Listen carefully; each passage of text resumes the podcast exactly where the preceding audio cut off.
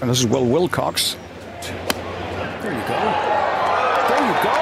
Yeah! Jim Renner on the 15th hole. His third shot. You bet. Here's another episode of Ture Time, and I'm super stoked to have a longtime friend, Lanto Griffin, PGA Tour winner, multiple time Korn Ferry Tour winner. Uh, he's getting ready to come back, back on the tour next year after a little layoff of a back injury. But anyway, thanks for coming on, dude. I appreciate that, guy. No, thanks for having me. My former boss, Willie Wilcox. It's always good to talk to you.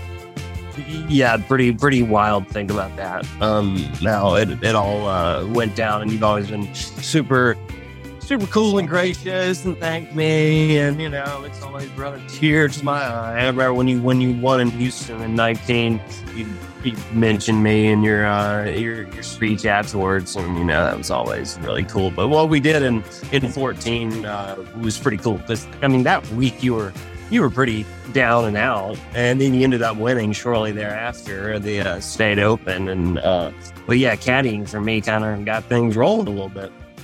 Yeah, no, it was. I think a lot of people have stories where they kind of exaggerating. They're like, if this didn't happen, I wouldn't have made it, or if this didn't happen, I wouldn't have met my wife, whatever it may be. But I can legitimately say that if I didn't caddy for you at the Greenbrier in 14, I wouldn't be playing pro golf right now. I wouldn't have won on a PGA Tour, all that, just just because I was in such a dump at the time. I was I was in so much debt and, and just discouraged. I was playing awful and and something there was something weird happened that week where you kind of showed me that it didn't like you didn't have to try so hard. Like it, it wasn't as you know far away as I thought it was playing on the PGA Tour. And you finished fourth you know, you made $227,000, which to this day still amazes me. But the fact that you paid me like a normal caddy, you gave me, you know, normal weekly pay, seven or 8%, which was extremely generous. You don't need to do that for a Buddy. I, I think I got a $17,000 check from you. And I literally went from having $176 in my account to having $176 in my bank account, but $17,000 more credit on my credit card uh, if that makes sense. So yeah, I got, I got the pay off, breathing room. Yeah, no, and and many tour players know it's like all you need is an opportunity and feel like you have a chance, and and that feels really good. Uh, it's when your back's against the wall and you're broke and nobody wants to help you anymore because you haven't been playing well, and it's just snowballs. So I, I look back on that week. I think the key to the key to life is kind of taking advantage of opportunities and you, sir, gave me, uh, you gave me a hell of an opportunity by playing well that week. And, uh, and it's pretty cool that we, we got that, that little connection. And, and not to mention we were really good buddies before that. I caddied for you a couple times after that.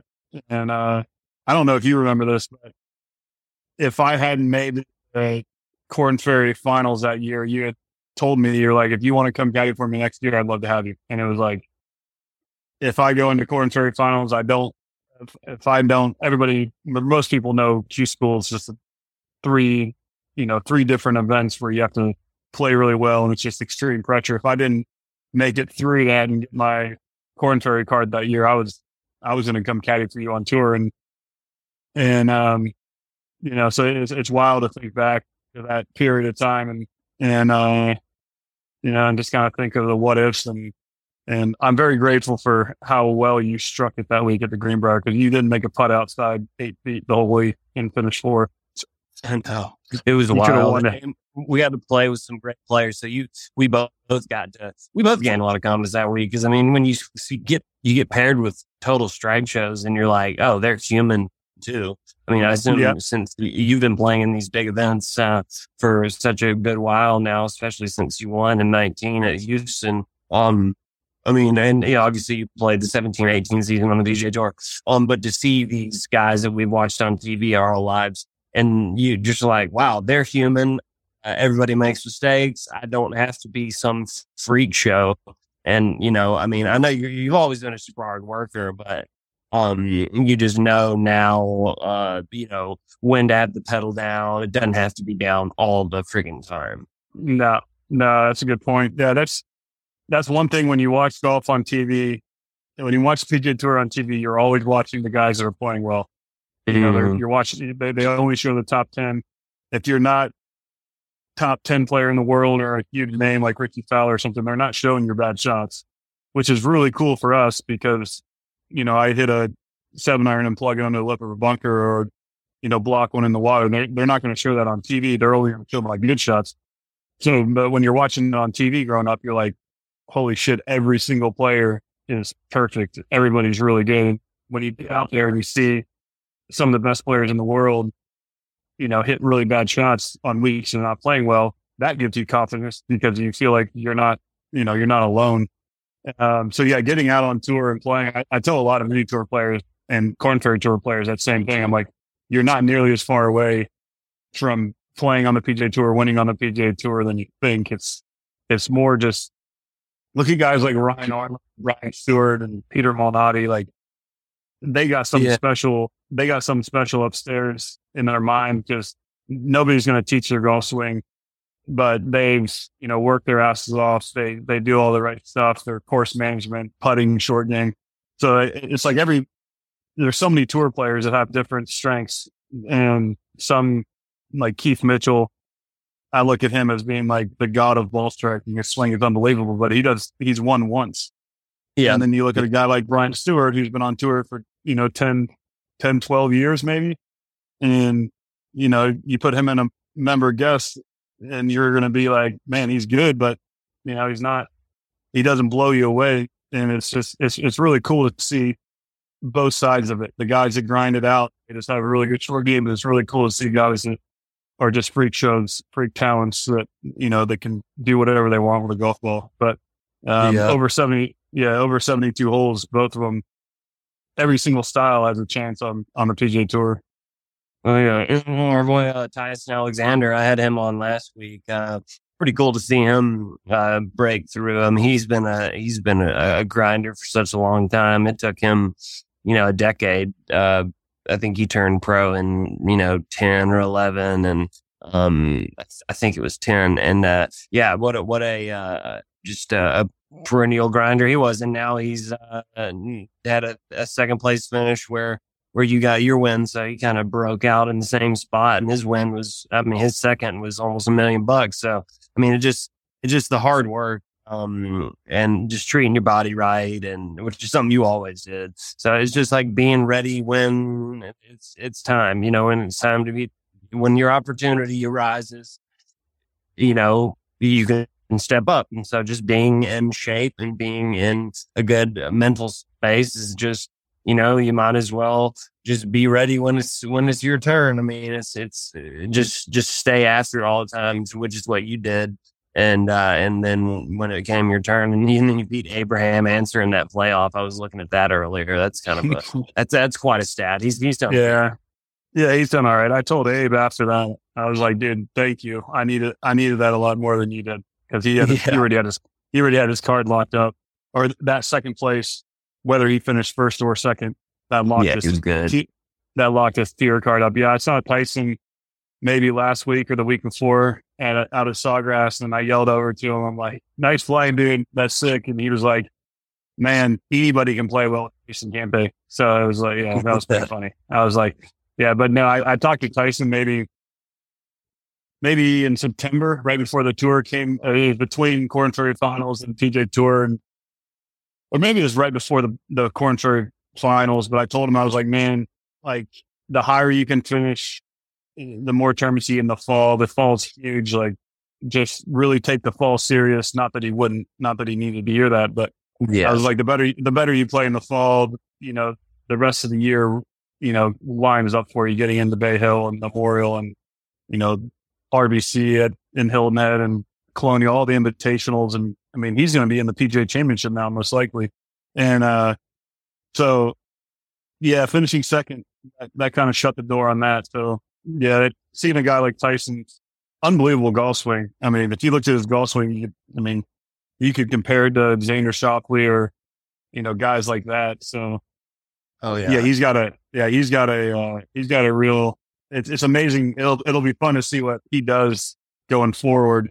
whether he'll take this second place and build on it and, you know, get a win or make tour championship or, you know, the other way. I, I would imagine he'll do some good things. Just he, he hits it so good. His golf swing is incredible. And, and now the, when you give a guy like that, who's obviously hungry because he's, you know, 34 years old, maybe.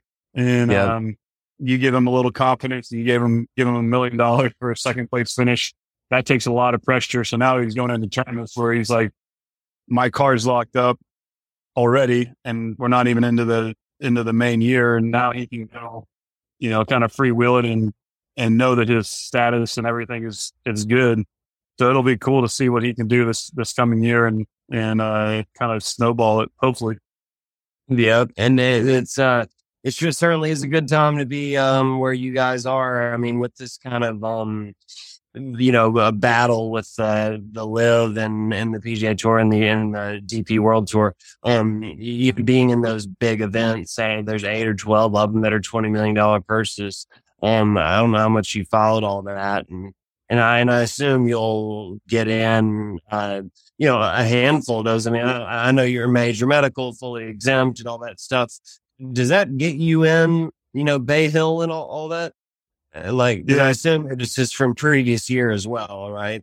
Yeah. So I had a, I actually had a conference call today with my manager in the tour talking about the medical. So I learned a lot, a lot about the medical. So this coming year, since I finished, I think I was in the seventies, high seventies in the Coast Cup last year. I'm playing this coming year from, from that in that category. So I'll be, Nice. If I, if, if my number, I should get in Memorial, I should get in, you know, I don't think I'm in Bay Hill. I'm not sure, but I'm definitely in, uh, Riviera, Genesis. I'll be in, um, Hilton Head. I'll be in Wells Fargo. So I'll be in the majority of those $20 million purses, which is awesome. Um, but the, the major medical will kick in the following season if I don't keep my card. So hopefully I play well when I come back. I finished top 125 at the end of November now. Um, because this year is going to be a super, you know, like, mm, you know, it's a- an entire year plus the fall because we're transitioning back to a January to August starting in 24. So if I play well this year, yeah, it's, it's, it's crazy complicated transition year, but, um, yeah, so I'm, I'm in good shape for those events. But then again, coming off of back surgery and it's been, it's been an interesting six months to say the least. Um, yeah. Cause I know you've, the only thing you've had really is a wrist, uh, that's been nagging, but, uh, you know, now having like a major uh, invasive, I know maybe not major, that might be an aggressive term, but they had to cut India. Um, and, and looks like you're, you're getting back to full speed. And I know you're not at like that 130 number that you've, you know, become accustomed to, but, but, you know, I've seen on social media, you're, you know, it looks like you're ripping after it and it's starting, you know, at least you can do your daily, daily grind. And, and, uh, you were talking on the phone the other day and you're saying you've really been, uh, you know, hitting the gym and doing everything you need to do. So is everything, everything feel good? You just got to get, get the, the mental side of it, you know, and tournament ready again. Yeah, it's been. I feel great right now. It's yeah. I had I had back surgery. I had a microdiscectomy in July. So basically, they go in. And I had a herniated disc. When he went in, I actually had there's two herniations in the same disc. Um, so he cleaned out the disc, relieved the nerves. Basically, what I had was extreme sciatica pain all down my leg, and um, so he cleaned out the disc. I had a puncture in my dura, which which came from a uh, epidural that I had, uh, basically a steroid shot into my spine. Yeah. So they, uh, so he fixed all that. And for about two months, it was, you know, you walk out of surgery, you go into surgery and I could hardly lay on the table. I was in so much pain. Um, and then you come out of surgery an hour later, completely out of pain. Um, which is a crazy feeling. Uh, and the, my low back area felt like there was a block of concrete in it for maybe a month and month and a half, two months. It was just crazy. All the, all the muscles kind of tense up and there's scar tissue and all that. So it's been, you know, I started doing rehab about three weeks after surgery and the rehab consisted of like pushing your heel into the, into the mattress and just activating your quads. Mm. And then, you know, it's, it's, it's wild how you progress from just like, it's like a minor victory, you know, every week, just doing little things. And then all of a sudden, three or four months later, now I'm, you know, I can do pretty much anything in the gym. I'm not doing, I'm not picking off heavy weights off the floor, but I can do, you know, I'm doing a lot of like one legged, uh, isolating glute hip. And, um, it's just, it's been, it's been anybody that has like, a, like a goal to meet and you're just every day you're doing something and you keep seeing progress, you keep seeing progress. That's what's been fun. When I first came back to hitting balls, it was like 50 yard pitches was all I could do and really smooth. And I, you know, I was terrified of re-hurting my back. And then the next week I'd hit a hundred yard shot. And the week after that, I'd hit a nine iron, 130. And so it's been a wild three or four months of literally every day just doing, you know, everything I can, saunas, ice baths, um, stretching, the, you know, finding trainers that can get my hip. My hips got weak after the surgery and I, you know, I had some bursitis in my hip. So that was, it was, it sucked having bursitis, but it, it was better than having nerve pain. Um, yeah, sure. So, yeah. How long did you play through that? I mean, you played through it for a while. Yeah. So I, I herniated the first time in 2020 during COVID, during the lockdown. And it was a, it was a small blowout and just, and uh, it was like an off and on. Some weeks it would bother me. Some weeks it wouldn't. Um, and it kind of went away for about a year. And then right before Sony Open 2022, I picked up my dog. Uh, Troy was, Troy's like 90, 90 pounds. And I, I, I was trying to pick him up and carrying him up the stairs. His hips, he's got some arthritis in his hips and I felt a pop and it was, I didn't think a whole lot of it at the time, but the next night it was, that was Friday night. Saturday night, I was packing to go to Hawaii. I was flying out Sunday morning and I, I couldn't bend over uh, to, to pack my suitcase. And I was, I was like, I had no idea what to do. I called my caddy and I'm like, man, I, I can't bend over. I'm in 10 out of the 10 pain. So we ended up not playing Sony. I withdrew from Sony and then I decided to play American Express instead, which I wasn't going to play. Um, so I ended up, you know, I had a week of doing, you know, I went to saw my PT and everything and got on a, a lot of the leaves and got on a steroid. And I went to American Express and it was super sketchy. Even the first round, I every night I wasn't sure if I was going to play the next morning, and mm-hmm. I ended up finishing. I ended up finishing third, uh, and it was You're wild. It was like it's like the whole the the whole golfer, wounded athlete, like beware of them. But I the only goal that week was just to play four rounds, you know, shake off some rust from the off season. But at the time, I didn't know it was herniated. I thought I might have pulled a muscle or something. And I didn't know how serious it was. So yeah, I played five months, uh, basically five, six months with, you know, a decent amount of pain and at night and in the morning. It, it tended to, uh, with naproxen, which is Aleve, um, it tended to, once I started warming up, it would, it would, you know, loosen up and I'd be fine.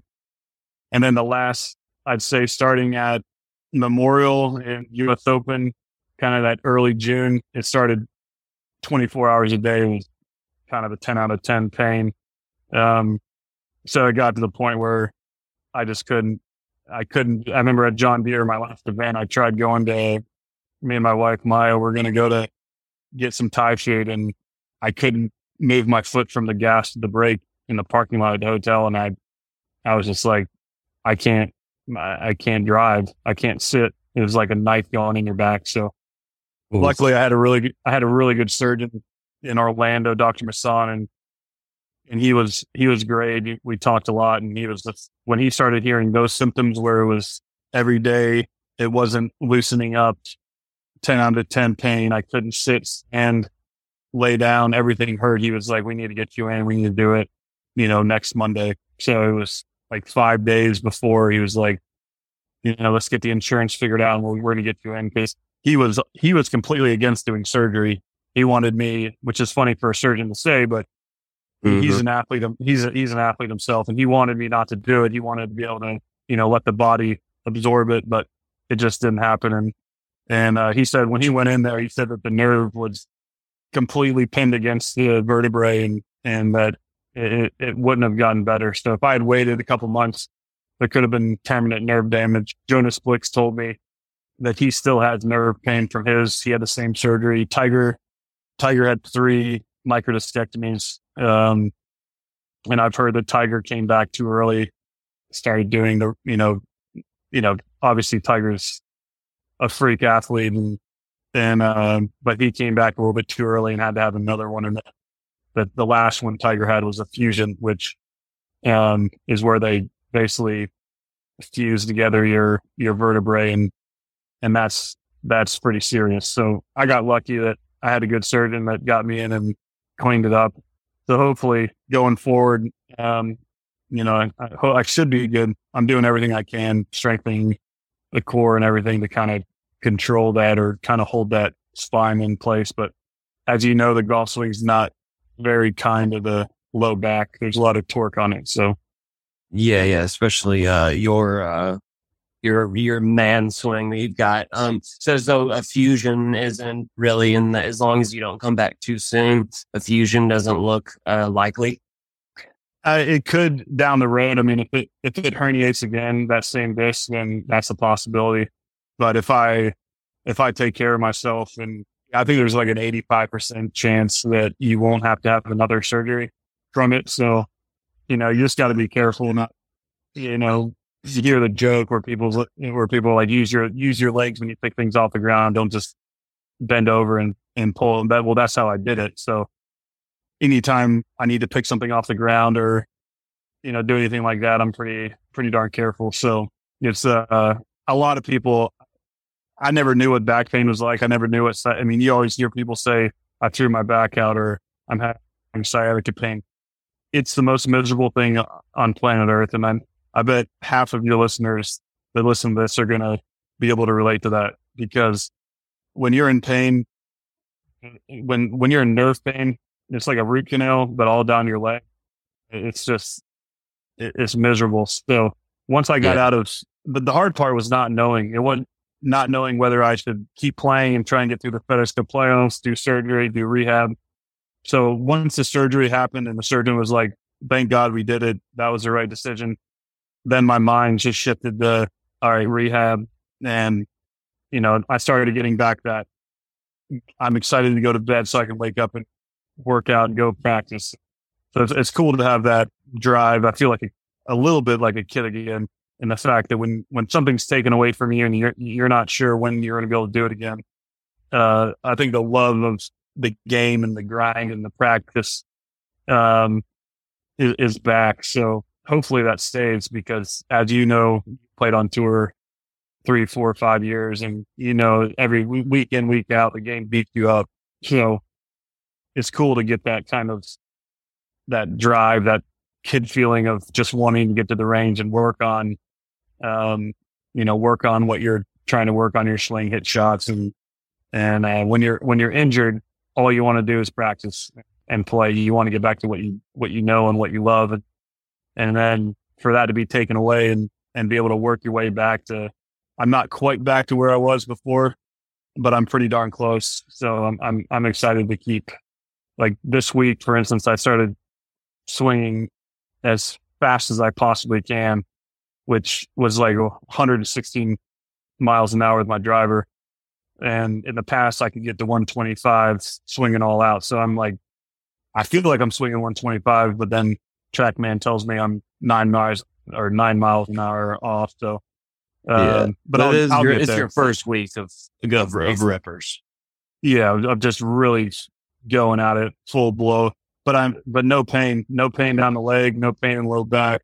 So that's like Christmas morning feeling, just being able to swing free and not be worried about, um, shooting pain going down your leg and wanting to cry like a four year old.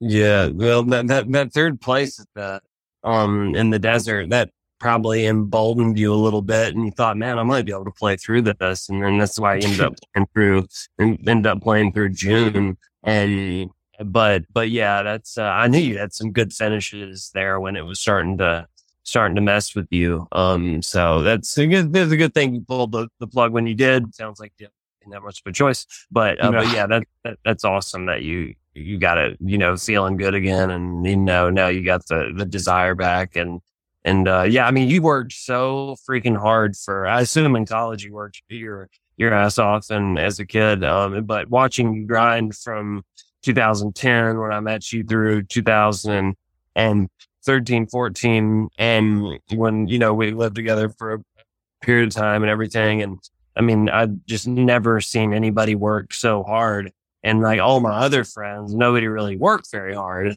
And, and you, you just put in the freaking hours like it was, you, which is what you're supposed to. And, um, so yeah, it was, uh, that, that's cool that, that, that feeling's back. I mean, did it ever, other than the pain keeping you from doing it, did, did that, uh, grind ever go away? Cause I know you worked hard with, you became friends with Vijay Singh and he's a, he's one of the, uh, the, um, you know, grinders of our, of our era that we got to watch, you know, his, his, uh, crazy workouts on the beach and everything and, um, throwing medicine balls around. Um, I mean, did that grind, did you try to just fight through it and do all those workouts, even when that, the, um, the shooting pains were, were going down where you just, just take them in a process? Yeah. Yeah. It, it got to a point where I felt like all my off weeks, it, it turned into just PT and rehab and that's yeah. what was frustrating me is when you're, when you're constantly in pain.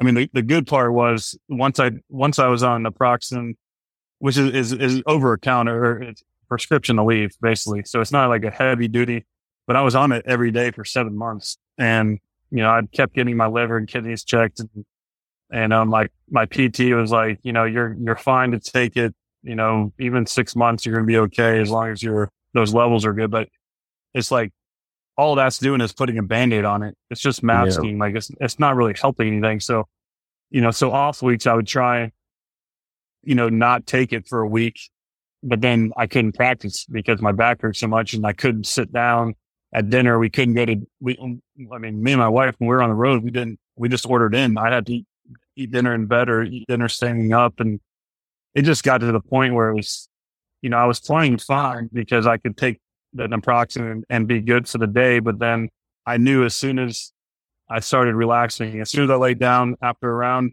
if I tried standing up, it was, it was back. And then mornings were the worst.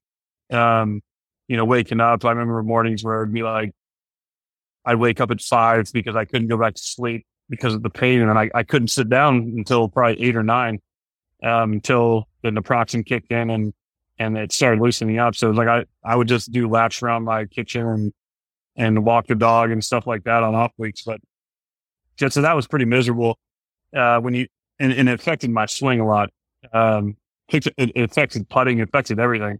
Cause when you, you, when you can't work out, I, I couldn't work out because I was in too much pain and I didn't want to make it worse. So then I started losing muscle and my golf swing started getting off track and so it's just kind of a snowball effect where the injury just started day to day life was, was shitty. And then, yeah. you know, my only focus every week was trying to get my back to where it was good enough to play that week. And eventually you can't live like that. Um, yeah, you know, that, that's you, not the Lanto way. No. So now it's, you know, I, I feel, I feel awesome now. And, and I think I'm, I think I'm stuck in the gym the rest of my career you know, keep, keeping my core, by keeping my core strong. So I'm kind of, I've never, I've always liked working out, but I've never wanted to do it during tournaments. So I would, I would stretch and do rehab and stuff like that. But now I'm, I'm going to have to do one legged squats and do Bulgarian split squats and the things that you don't necessarily want to do during the tournament week. So as I'm getting older, I'm going to have to focus a little bit more time on the gym and my body than pounding eight hours a day on the range like I used to. So it'll just be a little bit of a pivot, but I have, ex- I have experience. I know, I know how to get around a golf course now. And so hopefully I can use that to beat some of these old limber backs coming off the, coming yeah, off these college and the flat, talent. The flat bellies. the, the, flat bellies that don't have no pain. Yeah. It was, yeah. I mean, it's, it's unbelievable the talent that's coming off, coming out of college and and off the Ferry tour, it's it's it's intimidating. But um, I guess being a senior now, you can have a you can kind of use your mind as a little bit of a tool over which I never had earlier in my career. So I'm just gonna have to pivot. And one thing I've always been good at is kind of persevering and finding a way to get it done. So um, you know, I'm a little scared of, you know, coming back halfway through a season and having to, you know, anytime you take six months off of doing something, you, you don't know what to expect. So I'm going to keep my expectations reasonable in the beginning, but I'm also going to come back knowing that I've put in the work these last couple months and, and, um, and that's, that's really all I want to do is get back and get in contention, get, make some cuts, have some good finishes and just build, build some confidence back. And then just, you know, one thing I've, I've noticed is some guys that have back surgery or that are out for a while, they don't tend to come back and play very well. You know, it's, yeah. you know, it's just, it's, might be it's coming back too soon, I think. Well, coming back too soon or even coming back too late. You know, some guys take too much time off and then your mind's completely out of the out of the game. You take a year, year and a half off, and you're 35 years old. It's like, you know, it, it's going to take a while for you to get back into the swing of things, and then by the time you get back in the swing of things, your medical might be over with, and all of a sudden you don't have a job. So, I'm trying to get get my mind fired up and get ready to when I do come back, I'm going to come back ready and you know, kind of try and pick up where I left off. That's the goal. So, um, it's all I want to do though. I mean, before, before the end period, there was, you know, it was kind of like cruise control, you know, you go play and not cruise control, but it was like you do the same thing year in, year out. You know, you have some good tournaments. Now that I've had six months off, I've missed the hell out of the PGA tour. I've missed competing. And now I know that when I come back, I don't want this to be a one year and then I lose my card. I'm, I'm coming back with, I want to do this for another five, ten years and and I'm going to do everything humanly possible to to make that happen. So at least that's what I'm telling myself at night. Well, if, if, there's anybody that can do it, and if anybody's got the drive and the you know the the willpower, it's definitely you. So um yeah, that that was something that like me and Renner and Welchie and um you know my group of friends. I mean, Luke, Andrew Luke put in a lot work. Um, but I think he put in maybe too much. Um, but you, have always found a good happy medium. And then, uh, and then when you caddied for me a little bit on the tour, your, your mental game went to another level and then you just took off from there. But, but yeah, it's, um, pretty, pretty, uh, pretty exciting stuff. So, I mean, that, no, no Sony, um, was what you had mentioned the other day. So, do you have a target date to come back yet, or you just feel it out? I'm gonna I'm going to play Exuma where you hit the greatest tee shot of all time. Remember on 16 when you hit it in the water in the, in the ocean, it hits a rock and bounces like 30 yards right over the, uh, over all the rocks back in the fairway. Then you made the cut and yeah, and it ended up playing great on the weekend. Poseidon himself threw that ball out of the ocean. That was the greatest break of all time. Um, I wasn't there, but I, re- I remember you telling me about it. So I'm going to play Exuma, Korn Ferry like they call it a rehab start. And if if I play well there, and I feel like I'm ready, I'm going to go play Torrey. If I don't feel like I'm ready, then I'll play Abaco um, on the Korn Ferry Tour the following week in the Bahamas. If I feel like I'm ready after that, I'm going to go play Pebble Beach, um, which is one of my favorite tournaments. Um, so it's, it's up in the air. Hopefully, mid to late January, I'll be back on tour. Um, I found out today that if I go play a tour event and I don't feel like I'm ready, uh, you know, if I play one tour event and I can go back and do more rehab starts on the Korn Ferry tour and not be penalized. So I'm going to play by ear and uh, I'm going to play some moonlight tour events in Orlando uh, in, in, two weeks. I'm going to TPI, uh, which is Titleist Performance Institute on Monday. They're going to do a full body body exam, see where like put all the sensors on your body and see, try and figure out if there's something in my swing that's going to, that's causing my back. Um, the cause, I don't think there is, but, um, so I got some good stuff coming up the next couple weeks and I'm going to play as many little one day mini tour events as I can to just get those juices flowing. I played a charity event on Monday, uh, here locally in Jacksonville and the first hole I had like a 60 yard pitch over a bunker to a tight pin and I hit the old like kind of scoop under block to the right in the bunker. And I was like, yeah, cool. that's, uh, that's, it's, it, it, golf's a lot different when you have one shot and one chance at it. I mean, you can't throw another ball down and, and actually mean something. So I'm going to go back to the roots and go play some moonlights and mini tour events and, and see where my game's at. And if it's good, I'm going to go, I'm going to, I'm going to get back as soon as I can, but I can't risk going back too early and, and not being ready and missing the first seven cuts and then, you know, being like, why did I come back, you know, this early? So, yeah, uh, then you're in I'm panic mode. But you got yeah. five potentially Korn Ferry like uh, rehab starts if you want them, right?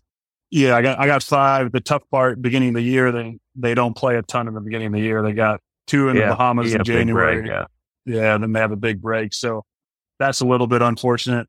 Um, but it's all good. I mean, I got, I'm going to be smart and patient with it. And as soon as I feel like I'm ready, I'm going to go play. And if if I get out there and I'm like mentally or physically or whatever it is, if I'm not ready, I'll go, you know, I'll take a month off and go play some Korn Ferry events. And, um, so I'm just going to take it day by day, but, um, knowing that I'm doing everything I can for my body in the gym, stretching, and I'm probably spending two to three hours a day working out or stretching, and that's been helping a ton.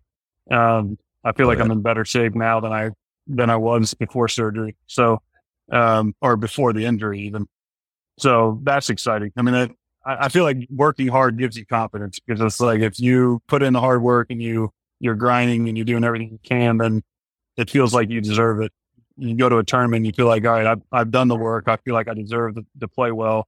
Whereas if you don't, you just show up and you're like, well, what, why should I play well? I haven't, you know, I haven't been doing what I need to do. So, um, yeah. Well, yeah, when so I'm, I'm confident. you can show up to an event, look around and everybody at everybody and say, I know I've worked as harder, harder than each and one, every one of these dudes. Then yeah, the odds of playing good are much higher. It doesn't mean you're going to play well, but at least going in mentally, you have a little bit of a, like, it gives yourself confidence knowing that you're, you know, you're doing the right things basically. So Absolutely. But it's well, fun. It's fun. It's, it's actually fun though. It's, you know, when, when something's taken away, like I said earlier, being able to, when you're injured and all you want to do is go play and you can't, when you, when finally you're able to, it's actually fun to go out and, you know, work your ass off. Um, so I've, I've been, I've been enjoying the early mornings and being out on the range all day because I'm not in pain and I haven't felt that in a while. So it's been a, mentally, I've been in a really good spot just because I'm able to do what I love and able to do what I want to do. Yeah, and you reached the tippy top, and he played so good for such a long time there, and uh, and so you got you've got a lot of starts under your belt coming up. So you know it's not there's there's no pressure other than you know just kind of figuring out where you're at, but but at least uh, you know it sounds like you're doing everything right, and you don't have to you know, there's no pressure. It's not like you have 13 starts to make a certain amount or something like that. Yeah, I mean, you're, and, you're and the, the, players, the players on tour aren't, aren't even that good. So, I mean, it shouldn't be that hard coming off the surgery. Exactly. Yeah, they're trash. Yeah. yeah. no, it, it, it's, it's, unbelievable. you know, it's, the LIV is sucking away a lot of those, you know, the, the, you know, I mean, DJ and, and Brooks and uh, Cam and Evans, it's, it's going to be a little different landscape when you get back out there, which is kind of odd. It's going to feel, yeah. And just to be clear, what I just said was sarcasm. Um, oh, absolutely. Yeah. But the, yeah, the, the LIV's taking a lot of the top names and, and stuff like that. But I'm telling you, the guys coming off the Korn Ferry tour, they're going to, as soon as they win a tour event, as soon as they win a major, they're going to be the next Brooks Koepka. They're going to be the next DJ. I mean, they're big shoes to fill. You know, losing some of the guys like Cam Smith is obviously, you know, terrible. But, you know, in a couple of years, there's going to, golf so deep that they're going to, the shoes are going to be filled. If I'd be interested to look at the end of the year, you know, scoring average, final, you know, winning scores of every tour event. I doubt it's going to be that much different than it was with all those guys in the field. Um, yeah. Yeah, nothing it's against just, them. Just nothing a matter of consi- yeah. just a matter of consistency. But all that, all that'll come. No, you're right. I mean, it's, yeah, no, it, will It's not like golf. It's not like the PGA Tour is going to be easier now. It, it may be half of one percent. Um, but those guys that are coming up are are pretty damn good too, and and not taking anything away from the guys on LIV Cam, DJ, obviously top play, top five players in the world, if not better, right now. Um, it's just a weird landscape. I mean, I, I don't know what to expect coming back. Um, I don't blame any of them, any of the guys that went to LIV, um, for taking the offers. It's, you know, it's life changing money. Um, but it, it's, it's unfortunate what's happening in the golf because it's, it, it kind of feels like our political system where it's just kind of everybody's divided where I don't think the people that are watching golf on TV or coming out to tournaments really care what players are making. They don't care if we're making a million to win a tournament or five million or, you know, 30 million. They want to see the best players in the world do crazy things with like basically do things that they can't do. So it's frustrating seeing all the, it's frustrating seeing all the media. Everything's focused on money right now. Like I, I don't think people really care if the players championship is 10 million or 25 or if, if Bay Hill's 20 million or 10 million. Like it's not like the fans are going to make money off that. So it, it's, it, I don't know that, that part kind of bothers me. Um, but, but hopefully down the road, both tours can somehow come to an agreement and the best players are playing in at least the majors or the best players are all playing in eight or 10 tournaments and, and some kind of resolution can be met because, um, I think that's the, the best thing for the, the fan base, which obviously without fans watching and supporting and coming out to tournaments, there isn't a PGA tour, there isn't a LIV. So hopefully there, there can be some kind of resolution in the next five years or so to kind of put this to bed. Yeah, I mean, I think there's they're still playing in the British. Uh, I believe I read that, and um, so the, the majors are you're going to look pretty similar. But yeah, whatever. I mean, uh, I you know the the guys that moved on, uh, some of the younger players, it's kind of it's a weird decision, but um, but the guys that are in their mid late thirties, like I, I get it. I I guess I, they earned it. Whatever. I mean, when the personalities are, you know, they're, they've got trillions in the bank. So when they're, they're throwing that money at you, I mean, whatever, it's, it's all personal decisions, but you know, yeah. it, it's definitely the tour is where the glory is. And that, that's where, that's, that's where I think, uh, you know, and that, that's what Rory and, and then the guys, um, that are, that are, uh, it is and everybody that, uh, that hung around and not taking the big money. And That's, they're, they're saying that, you know, th- th- this is what matters. That LIV stuff doesn't matter. They're trying, that's all just a, just a big yeah. show. It's, it's just you don't, watching. That's all. Yeah. You don't build a, you don't build a legacy by, by winning the LIV Portland event or the LIV London event. Um, no, you don't grow up dreaming of winning the LIV tour championship team event, which I, I think the format's kind of cool. It's, it's fresh. It's something new, but you know, there's something about having to grind out, making a cut. And, you know, you remembered, I remember you finished sixth at the waste management Phoenix Open one year and, you know, you backdoored, I think you shot 65 or 66 on Sunday and finished mm-hmm. sixth. Like that, that had to have felt pretty damn good where you show yeah, up. And that was one of the best feeling ever. Yeah. It, it, it's unbelievable. It's unbelievable the feeling of making the cut and then finishing top five or winning or something like that. Now that it's also a pretty good feeling showing up to a tournament, knowing that you're going to make 120,000 for showing up minimum and you have a chance to win 4 million. So I'm not sitting here trying to judge any of those players for going, you know, they're going to, hopefully they'll buy us a beer, buy us dinner or something, or give us a loan if we need it. But it's, I don't know. Is, is another 30 million going to make you, you know, happy in life? I don't yeah, know. Some, some people, some people, some people it will, but there's been a few of the guys that went, some of the younger guys that, that's been, you know, it's a pretty big gamble because if this doesn't work out and the tour wins the lawsuits, I'm not sure how that's going to play out.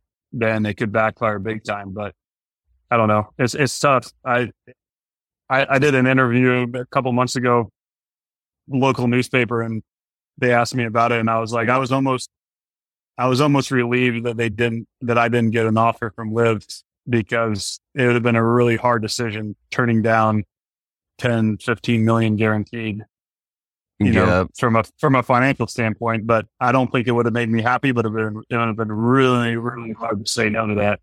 Um, yeah. because yeah. the PJ Tours, the pre, the PGA Tour is pretty damn special. It's an honor to play out there, and and especially the tournaments you grew up watching. So I'm kind of glad I didn't have to make that decision. But if I had to make that decision, I'm I'm not even going to sit here and act like I wouldn't have strongly considered it. Um, so yeah, I don't yeah. want to be a hypocrite and, and judge that, that was one thing I, I was I wasn't gonna ask, but I was if you were gonna offer it up, I was gonna be like, did you get an offer? Because um, I know you're you know you're probably on the rest. You're definitely on the radar. So um, well, I I know I, I I talked to him about. I mean, before the tour came out, their stance. I talked to him about um, you know because back in you know back in March and February and stuff like that, it, it felt like it was one of those things where you could go play one event and still play on the PGA Tour. It's completely different now. Um, but no, I didn't. I didn't get an offer. I think if I had the year I had in 2019, 2020, I think I would have gotten an offer. Um, but who knows? I mean, I'm I, I'm pretty, I'm pretty confident. I'm I'm pretty. Um, what's a good word to say? I'm, I don't know. I know I'm not the top. I, I know I'm not a, a big draw for tournament. I'm 34 years old and I got on tour when I was 30. I'm not 22 and, you know, you know, that type of yeah. player. So I know I'm not the biggest draw. Yeah. I, I, never, yeah, exactly. I never expected it like your boy Ben Carr. Um, oh, Benny. Yeah. That should, we should, we should talk about that more than, than LIV. But yeah, so I never expected it, but, um, you'd be crazy not to at least look into it, which I did. But I'm, yeah. I'm super, I'm, I'm super happy with the PJ Tour, and and uh, hopefully, I just hope that we can kind of come to an agreement both tours, and there be some kind of resolution, and this whole drama kind of goes away because fans don't like it. Look, reading the comments on Instagram and Twitter and stuff, the yeah, war between lit, and it, it, it, just doesn't feel it doesn't feel right. Um, it just it has a weird it has a weird feel. So hopefully we can come to an you know some kind of resolution and down the road and and everybody gets along and holds hands and, you know, all that good stuff. Sing kumbaya. Um, yes. well, yeah, well, um, well, that, that's, that's, uh, uh, that's, that's very, uh, noble of you. And, um, I'm, going to do a quick live read shout out to one of my sponsors real quick, and then we're going to change gears into you know, go a little chronological, just talk for another little 20, 30 minutes or whatever about, uh, your, your come up and, um, you know, what it took to get to where you are now. So I'm just going to do a, a, quick ad read if I don't, uh, if you don't mind, right?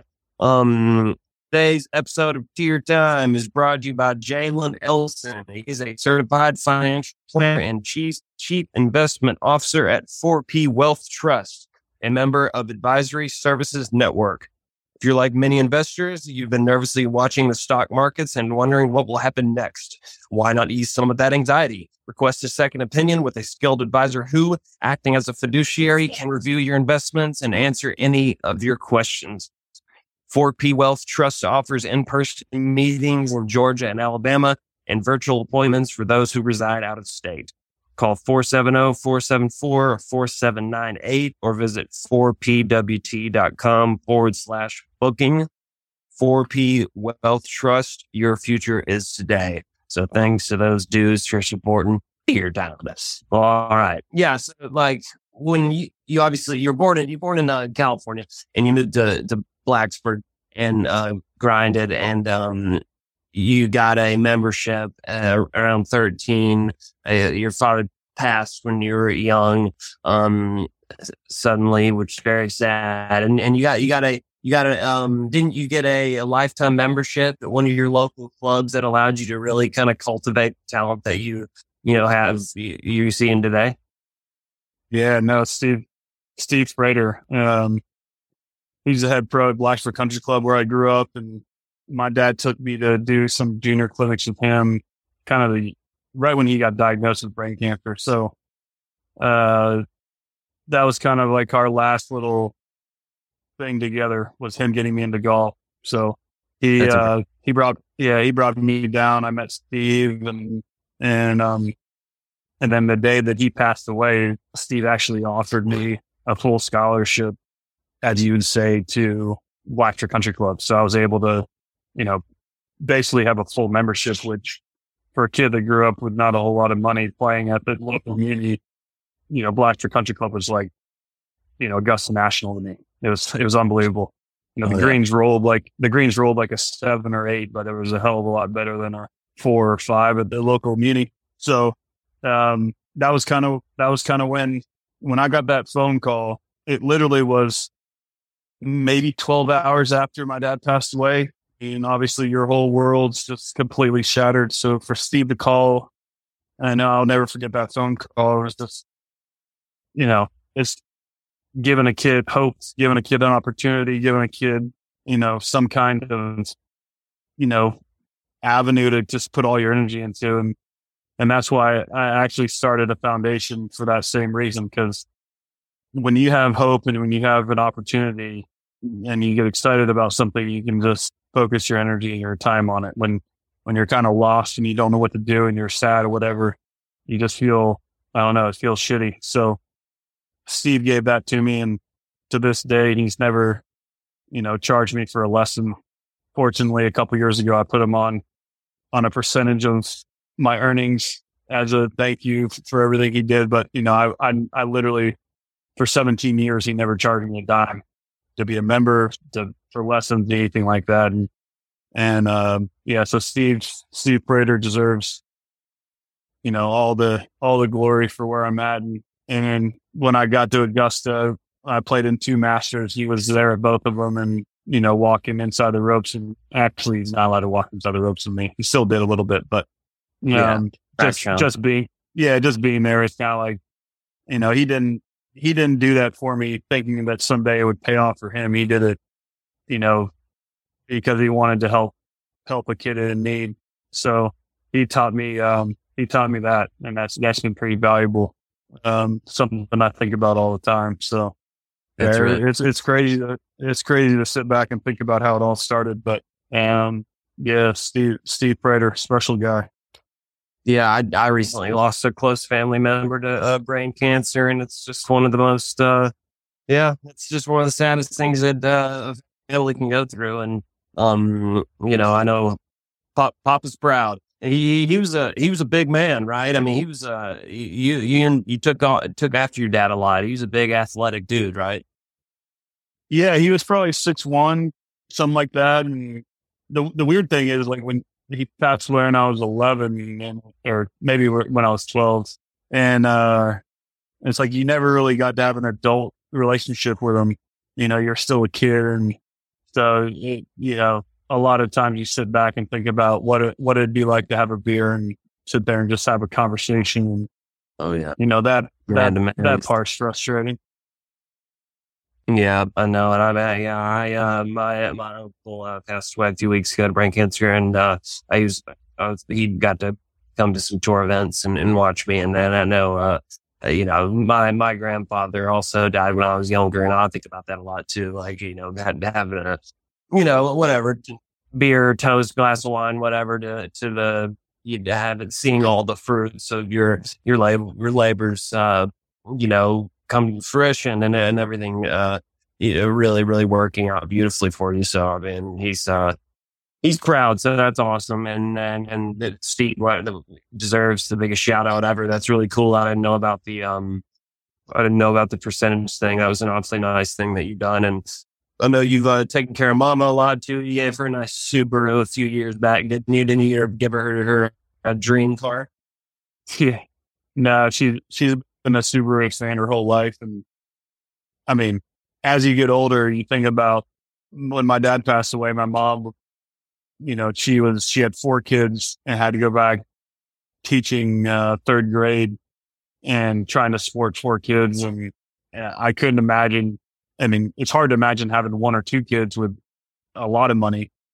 Um, obviously you just figure it out, you do it, but having four kids with, you know, your husband just passing away and, and trying to be strong enough for them and, and hang in there and, and then go back to work and, and try and make enough money, you know, that it's just, it's hard to fathom what that year was like for her, but of course she pulled she pulled it off and a ton of people in, in Blacksburg, Virginia, that that whole area kind of supported her and supported us and it was a whole community raising a child and, and, um, no, that, that's pretty cool. I mean, it's, it's cool to think back and, and look at it that I, I made something of myself and my sister's done really well. And, and, um, but yeah, it, it's, it's, uh, cancer and all that's just, it's crazy, man. It's, it's hard to fathom some days and it, it's heartbreaking to see other families go through it. But the good thing is people persevere and they, they find a way to, you know, get through those dark times and then just figure it out.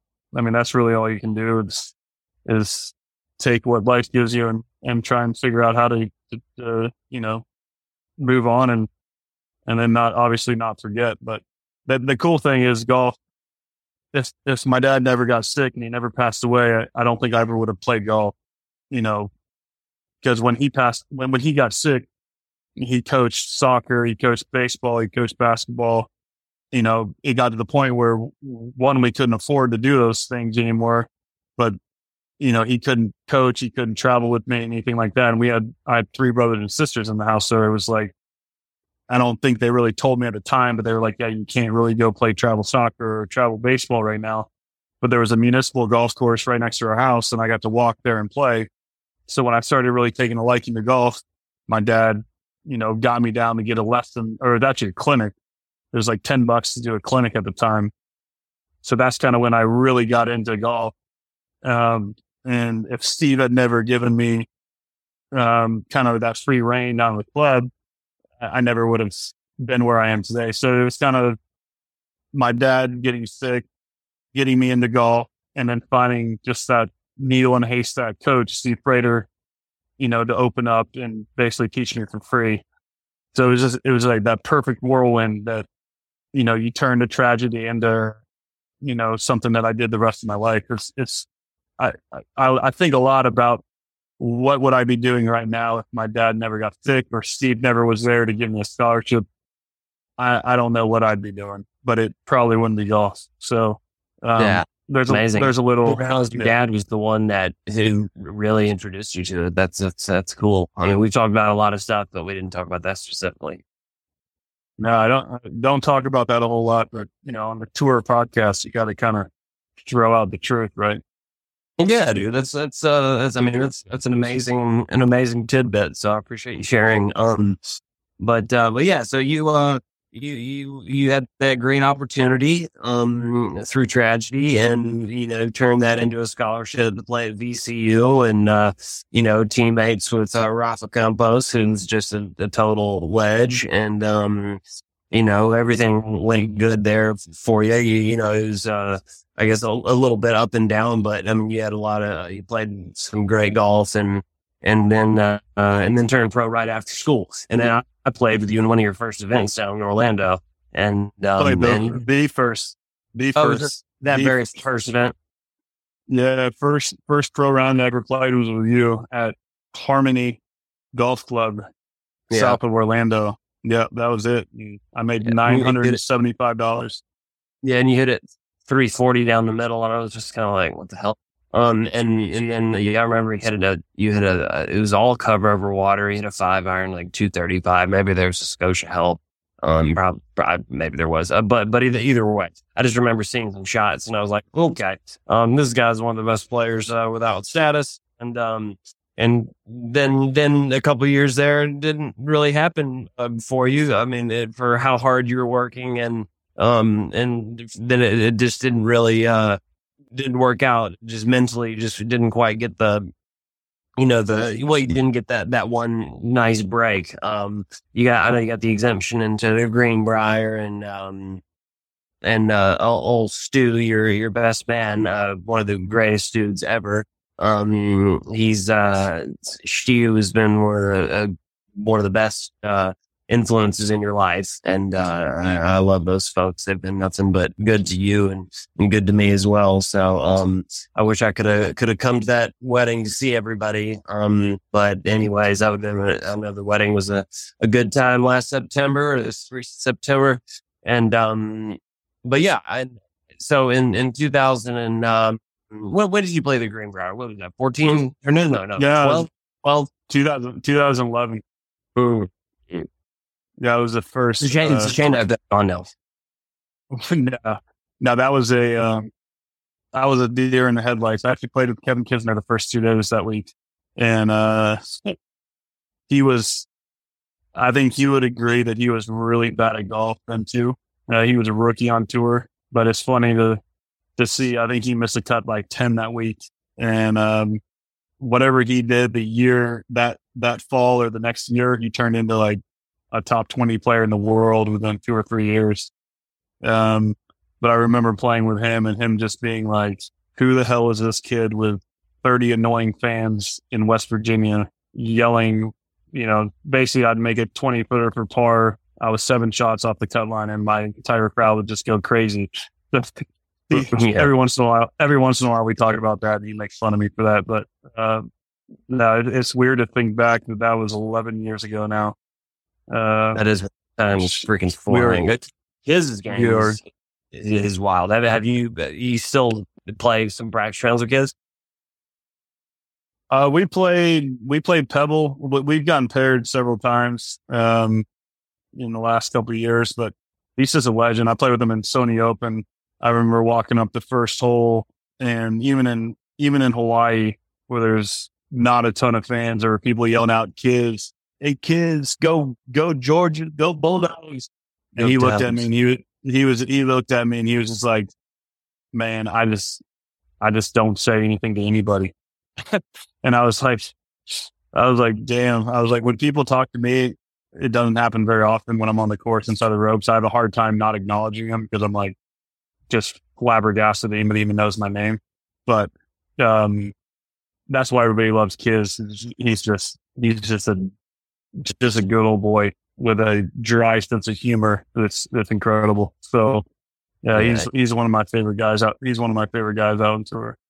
Yeah, yeah, he's uh, he's he's the best. I played with him a ton when he wasn't playing great. I played with him in Sony one year, and he missed the cut by a handful. And then um, and then in round around 16, 17, uh, he he just went nuts, and you know, was turning into a top twenty player.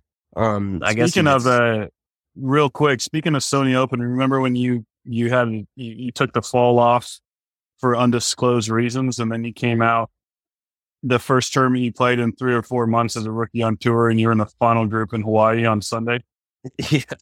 Yeah. We were living together at the time. Yeah. I didn't know what was going on. And I went down there playing bad too. That's what was weird. Yeah. That's I what, that's the mindset. That's the mindset I'm going to go, I'm going to go with. I'm going to try and be Willie Wilcox coming back after a long break and just be in the final group at Torrey Pines on Sunday. And uh, I remember you finished 10th. I think you shot one over on Sunday in, at Sony. Yeah. Well, but you made way tied for eight. So yes, basically, unbelievable. I mean, but that for for that to be your rookie year on the PGA Tour and having three or four months off before, uh, that was that was insane that you could come out first tournament and just you know do what you did. Yeah, that was crazy. I got paired with it was Kiz first two rounds, Pat Perez third round, and then um, a couple, couple of dogs on uh, Sunday. Chris uh, Kirk, right? Yeah, Chris Kirk and um and and um and Harry Harris English. Um, so yeah, it was uh, it was that was that was definitely a deer in headlights there as well. Decent, but yeah, decent golfers, decent decent flushers. Um, yeah, yeah fucking what's um, Harris English, man. I mean, not taking anything away from Chris Kirk, but Harris English. I mean, he's just such a freaking beast. Like, I mean, he, listen, y'all y'all are about the same size. Maybe he's a little little thicker, but like height wise, I mean, he could be. He looks like he could be playing, you know, wide receiver for you know the Falcons or something. I mean, he's a freaking animal. The problem, yeah, the problem is if neither one of us played wide receiver, we would be out after one play because we couldn't take a hit for sure. But no, yeah, Harris yeah. yeah, golfers uh, golfers need to stay in their lane. But no, Harris Harris English might be the best ball striker I've ever played with. I played with him at QBE. I played with it was me and I, my partner was Mackenzie Hughes, and then it was Matt Kuchar and Harris English. They shot 61 modified alternate shot, and Harris English did not miss a shot. When I say he didn't miss a shot, he didn't miss the middle of the fairway or inside 10 feet. Every iron shot he hit, every driver he hit was dead straight. They shot 61 alternate shot, and I think they beat the field by five that day. but it was an absolute, it was an absolute clinic. And it, I just, I felt like taking a nap and crying after watching that because it was like, there's no way you can ball strike better than Harris did that day. Um, and then on top of that, Kuchar was making every, every putt that, you know, Harris hit it, Harris would hit it inside 10 feet and Harris, and then Kuchar would make it. Um, it was, it was insane, but yeah, it's, it's fun seeing, it's fun watching guys like that when they're at their best. Um, cause it kind of just makes you feel like I'm not sure how I'm here playing with them, but I'm, I'm not going to argue about it because I don't think I could do that. You, you did something right, um, to be Yeah. in that scenario. Um, yeah, I forgot how you played in that QB. What, is that is that in Naples or Orlando? Where's that? one? Yeah, it's going on. It's going on right now in, at Naples at Tiburon, which you'll Yeah. have the the tightest, the tightest, grainiest lies, and some of the tightest tee shots. It's a it's a sweet golf course and a really fun fun format. But anytime you play alternate shot, luckily it's modified, so both both players hit a tee shot, and then whoever's tee shot you take, the other person, you know, then you play alternate shot the rest of the way in. But I think the first the first day of alternate sh- or the second round was alternate shot, and I snap hook one off the tee into into the hazard on number one par five, and then Mackenzie had to get up there because usually you're just trying to get it in play, free your partner up, let him you know swing free. I started the day out with just snap hooking one dead in the hazard, and Mackenzie Hughes was probably like, "Why the hell did I have to get partnered with this guy?" But somehow, the the funny thing about that week is there's 12 teams and they i think golf digest or golf.com somebody put out an article. The top 10 the top 10 teams to look look out for this week at qb shootout.